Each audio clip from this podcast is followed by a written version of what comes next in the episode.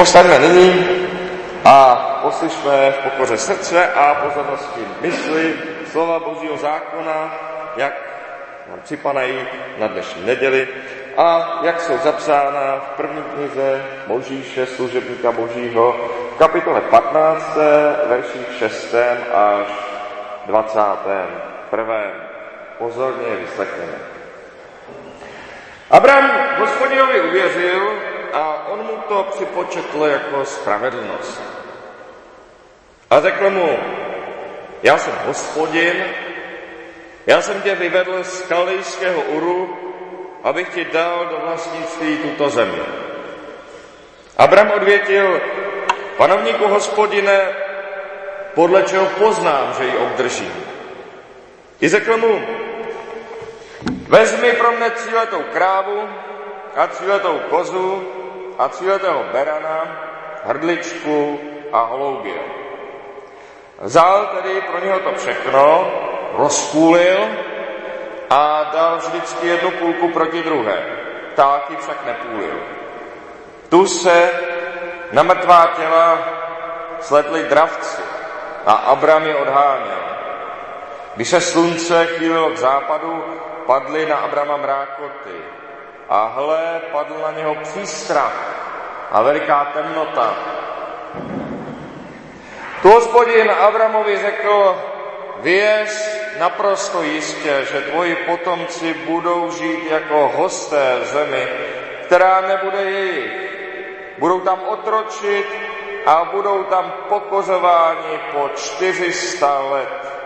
Avšak proti pronárodu, jemuž budou otročit, povedu psi, potom odejdou s velkým jměním.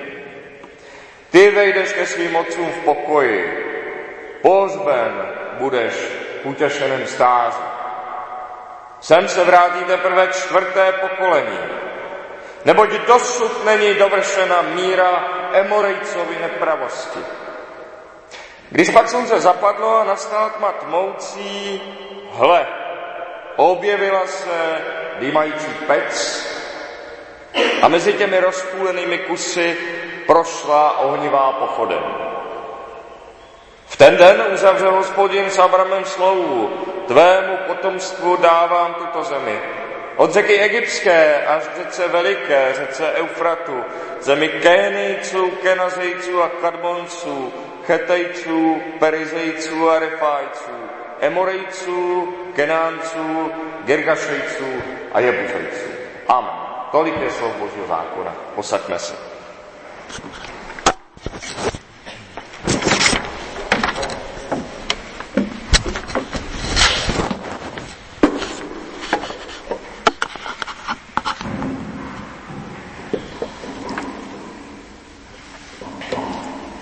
Čteme, že Abram hospodinovi uvěřil a on mu to připočetl jako spravedlnost. A přitom se hned při dalším zaslíbení Abram ptá, panovníku hospodine, podle čeho poznám, že tuto zemi obdrží. Najednou Abrám zase nevěří, věří. Jde tu o jemnější věc. Sice, o to, co v Biblii znamená slovo poznat. Vykládat smysl jednotlivých slov v písmu je málo kdy k užitku. Naprosté většině to není nutné a jak si nic nového se z toho nedozvíme. U tohoto slova, u slova poznat, je však přeci jen důležité vědět, poznat v Biblii znamená vždy poznat na vlastní kůži, zažít, sám to zakusit.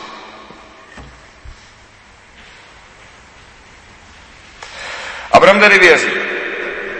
Ale dalo by se říci, cítí, že to zaslíbení země nějak zvlášť neprožívá. V předešlých verších si Abram Bohu stýskal, že nemá syna a dostal zaslíbení, že syna mít bude. To prožíval. Mnohý to, myslím, zná. Nějaká věc, co k dobrému životu patří, v jeho životě chybí. A člověku se to připomíná každý den a každý večer.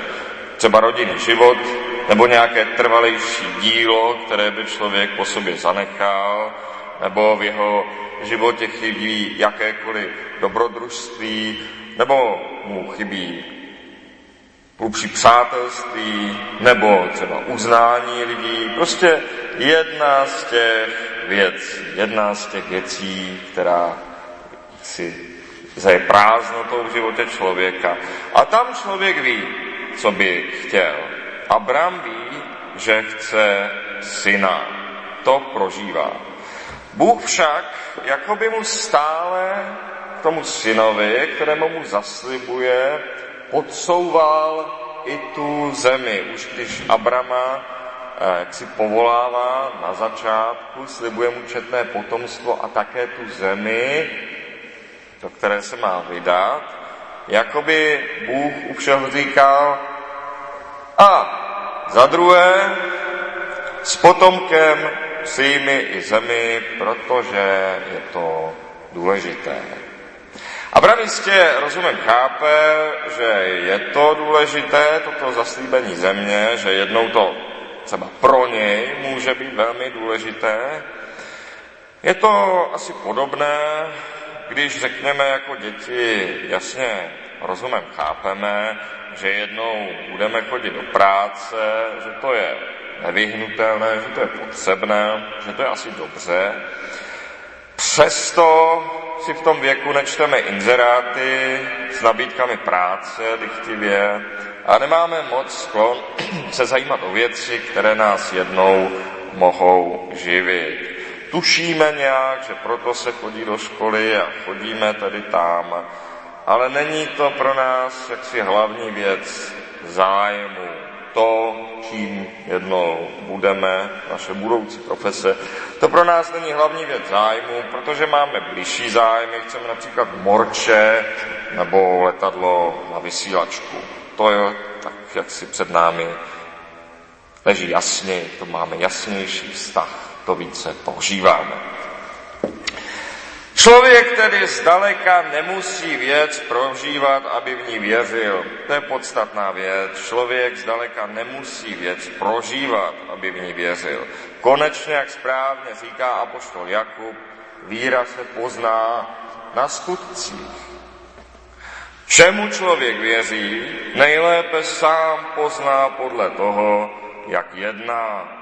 Čemu člověk věří, podle toho se zařídí tomu přizpůsobí svůj život. Dítě ví, že jednou bude pracovat a proto chodí do školy třeba bez velkého nadšení, ale zařídí se podle budoucnosti, o které ví, že přijde. Dospělý ví, že by v budoucnu mohl dostat třeba tetanus a proto raději zajde na přeočkování, i když bez velkého nadšení. A Abram poctivě prochází tou zemí, která mu byla zaslíbena, která má být jeho, která má pak náležet jeho potomstvu, poctivě tou zemí prochází a na všech místech staví oltáře hospodinu a jakoby zabírá tu zemi jménem božím. A zároveň takže dělá si to, co mu bylo zaslíbeno. Věří tomu, co mu bylo zaslíbeno, jedná podle toho, čemu věří. A zároveň to nejspíš není věc, na kterou by pořád myslel, ať vstává nebo uléhá. Pokud vidíme, že lidé jednají podle svého přesvědčení, pokud vidíme, že lidé jednají podle svého přesvědčení, již vidíme víru. A není na místě v nich za každou cenu vynucovat nadšení pro to, co dělají proto se tedy takového vynucování vystříhejme. Vezměme, uh, vezměme příklad, že byly časy, kdy lidé každou neděli chodili do kostela a celá bohoslužba, celá bohoslužba byla v latině a vlastně ji jenom pasivně vyslechli. Byly takové doby a trvaly docela dlouho. To rozhodně nebylo ideální. A jak moc takovou bohoslužbu mohli lidé každou neděli prožívat, to je opravdu otázka. A přesto ti samí lidé víru nestratili. Nejenom to, ba skrze tyto lidi přišla reformace církve. Nikoliv od někud zvnějšku. Náprava reformace církve vždycky vychází přeci jenom vždycky z ní. Ne, nikdy, nikdy odjinut. Tedy lidé, kteří už věřili, lidé, kteří už podle víry také jednali, právě ti a ne někdo jiný toužili potom, aby víra zasáhla i jejich nitro, aby ji prožívali. A dokonce ani ti, kteří reformaci nepřijali a dál poslouchali latinskou mši, víru nestratili, by tím zůstala pokřivena. Víru ztratili ti, kdo do kostela přestali chodit úplně, kdo přestali v církvi žít. Skutečně tedy platí. Ukaž mi tu svou víru bez skutků a já ti ukážu svou víru na skutcích, jak říká apoštol Jakub ve svém listě. Ukaž mi tu svou víru bez skutků a já ti ukážu svou víru na skutcích. Na Abramovi tedy vidíme, že člověk nemůže věřit jenom tomu, co prožívá. Je třeba věřit všemu, co nám Bůh předkládá v písmu k vězení a podle toho i jednat. Proto je především třeba číst celé písmo, nejenom oblíbená místa, která nás hřejí u srdce.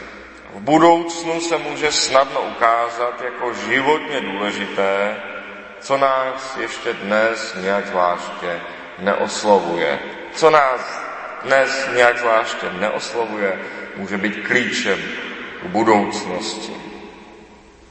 Když vezmeme samotného Abrama a náš čas, jeho syn Izák, jak si tehdy Abramovi šlo hlavně o toho syna a věřil, že dostane i tu zemi, ale když to vezmeme z pohledu našeho času, tak Abramův syn Izák už očekává vzkříšení u Boha, není na této zemi, není ho možné spatřit. Kdežto země zaslíbená, Izrael, je živá skutečnost dneška, se kterou se každý může seznámit. Co se si ukázalo jako trvalé, co se ukázalo jako podstatné v budoucnosti. Věřit je tedy třeba všemu, co Bůh říká, ne jenom tomu, co je nám blízké. Konečně je psáno, že člověk je živ každým slovem, které vychází z božích úst. Jinými slovy to dobře říká prorok Samuel, králi Saulovi. Líbí se hospodinu zápalné oběti a obětní hody víc, než poslouchat hospodina. Hle, poslouchat je lepší, než obětní hod. Pozorně rozvažovat je víc než tuk beranů.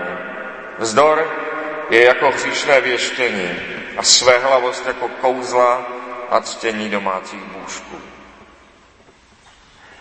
Když jsme toto řekli, musíme být poctiví a také říci druhou část. Následovat víru bez prožitku, tím se víra samozřejmě zkouší, tím je víra zkoušena, když ji člověk má následovat bez prožitku. To je zkouška víry. Tudíž konat na základě víry bez prožitku je těžké, je to, je to strádání, je to náročné, proto zcela právem a zcela přirozeně Abram říká, jak to poznám, jak to zažiju, jak zažiju to, čemu vězím, jak toho budu součástí. A ptá se naprosto si správně, naprosto zdravě. Tak to má uvažovat každý. Jak to poznám? Ale to je ten jemný rozdíl. Chtít za, chci zážitek, jinak nebudu věřit na jedné straně. Říct to takhle, chci zážitek, jinak nebudu věřit. To je soběstřednost a neuvěřitelná namyšlenost. Soustředění na sebe nepřátelské Bohu. Ale chtít prožít víru, kterou už mám, víru, podle které už jednám, to je přirozené, znešené a správné psání. Je to jemný rozdíl, ale podstatný. Nemůžeme chtít, aby prožitek založil naši víru, ale velmi dobře můžeme chtít, aby provázel. Bez prožitku, i když na prožitku víra nestojí, bez prožitku nemůže víra vydržet do nekonečna. Bez něj bude strádat. To je třeba dodat. A tak Abram zcela správně říká, chci to zažít. Jak to poznám? Jak poznám na vlastní kůži, že dostanu tuto zemi, že moje víra zaslíbení je pravdivá. A Bůh ukázal Abramovi, že to zaslíbení prožije skrze oběť, protože to je to, co tam, co tam potom nastává. Abram měl rozpůlit krávu, kozu a berana. To je docela zážitek. Nevím, zda jste někdy půlili krávu. Nevím, jestli někdo z vás někdy půlil krávu. Já jenom viděl půlit jehně. Skutečně jaksi na půl a stačilo. Chci tím říct, oběť, a to všude na světě, na všech místech, oběť vždycky zdůrazňuje, že věci mají cenu. Když je při něčem nutno prolít krev, když zanikne při oběti život, když jsou odhaleny útroby živého tvora, to něco znamená. A tak oběť vždycky všichni chápali. Pohané, ovšem, je to ovšem rozdíl. Pohané chápou oběť jako platbu, jako prostředek k získání něčeho jiného.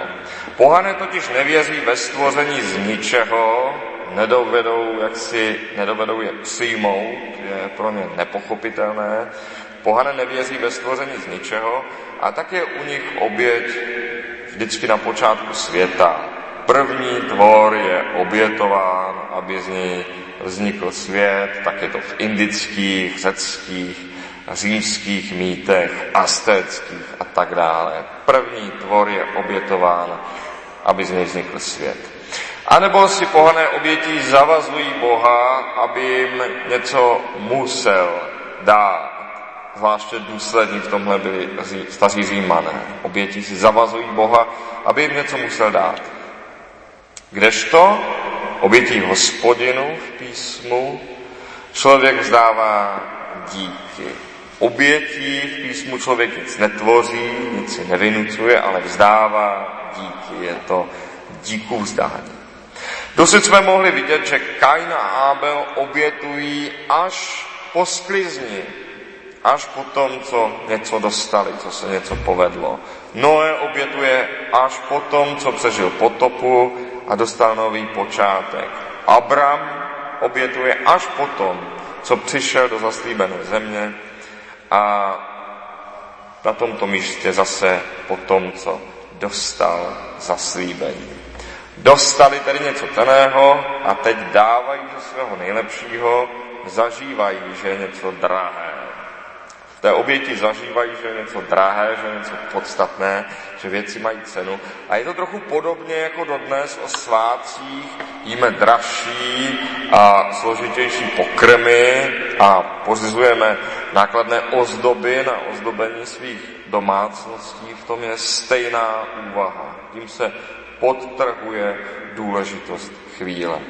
Abram půlí krávu, mimo jiné, kterou by jinak mohl dalších pět let denně dojít, která by mu mohla tahat pluch, ale zde ji obětuje v jednu chvíli.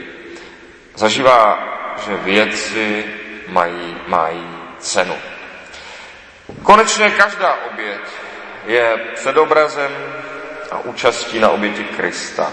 Jeho oběť na kříži je nakonec cenou za všechny milosti Boží od založení světa až do dnes.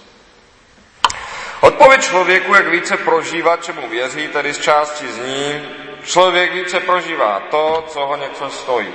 Tak to prostě je. Do čeho člověk hodně vloží, co ho hodně stálo, to pak prožívá.